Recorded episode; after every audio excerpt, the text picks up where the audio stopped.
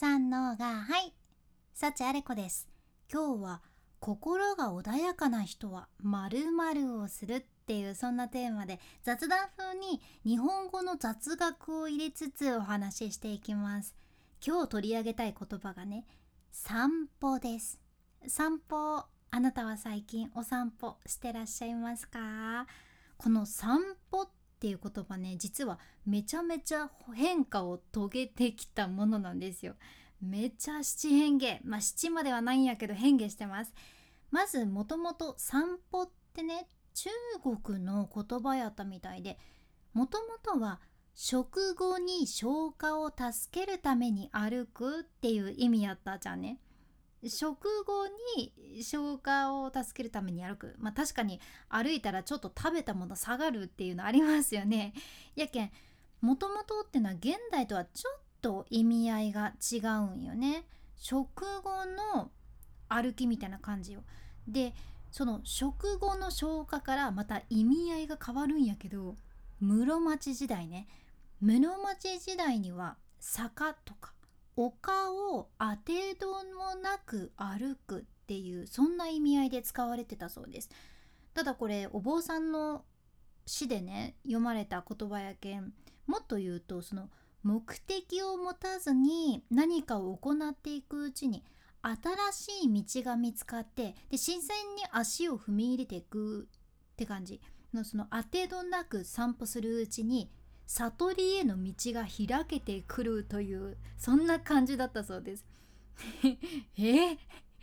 え悟りえ散歩ですけどただの散歩ですけどってね現代の人は思うかもしれんけど。やけんもともと室町とかでは散歩ってめちゃめちゃ高尚なアクションやったってことやね。ちょっとこうそんな感じでお散歩したことないけん分からんけど室町時代はこんな意味合いやったっってことででまたね今度はね明治時代変わってくるじゃんちょっと意味合い変わって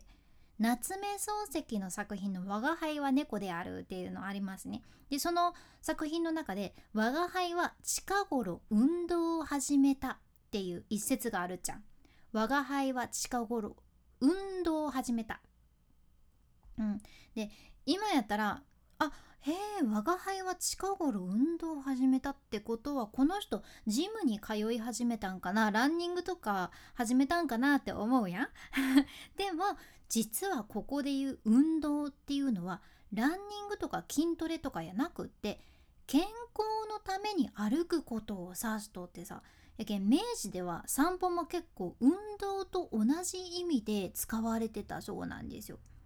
そういう意味で散歩もこういった運動と同じ意味やけん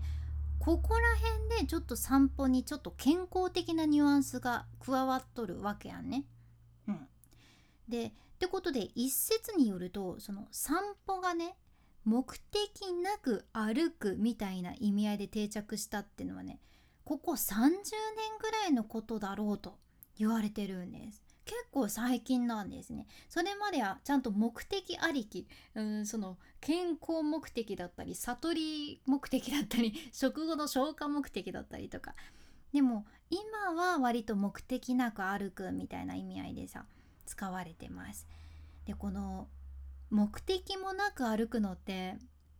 心に余裕がないとできないなーって思いませんか？でなんか今回ねなんでこの散歩について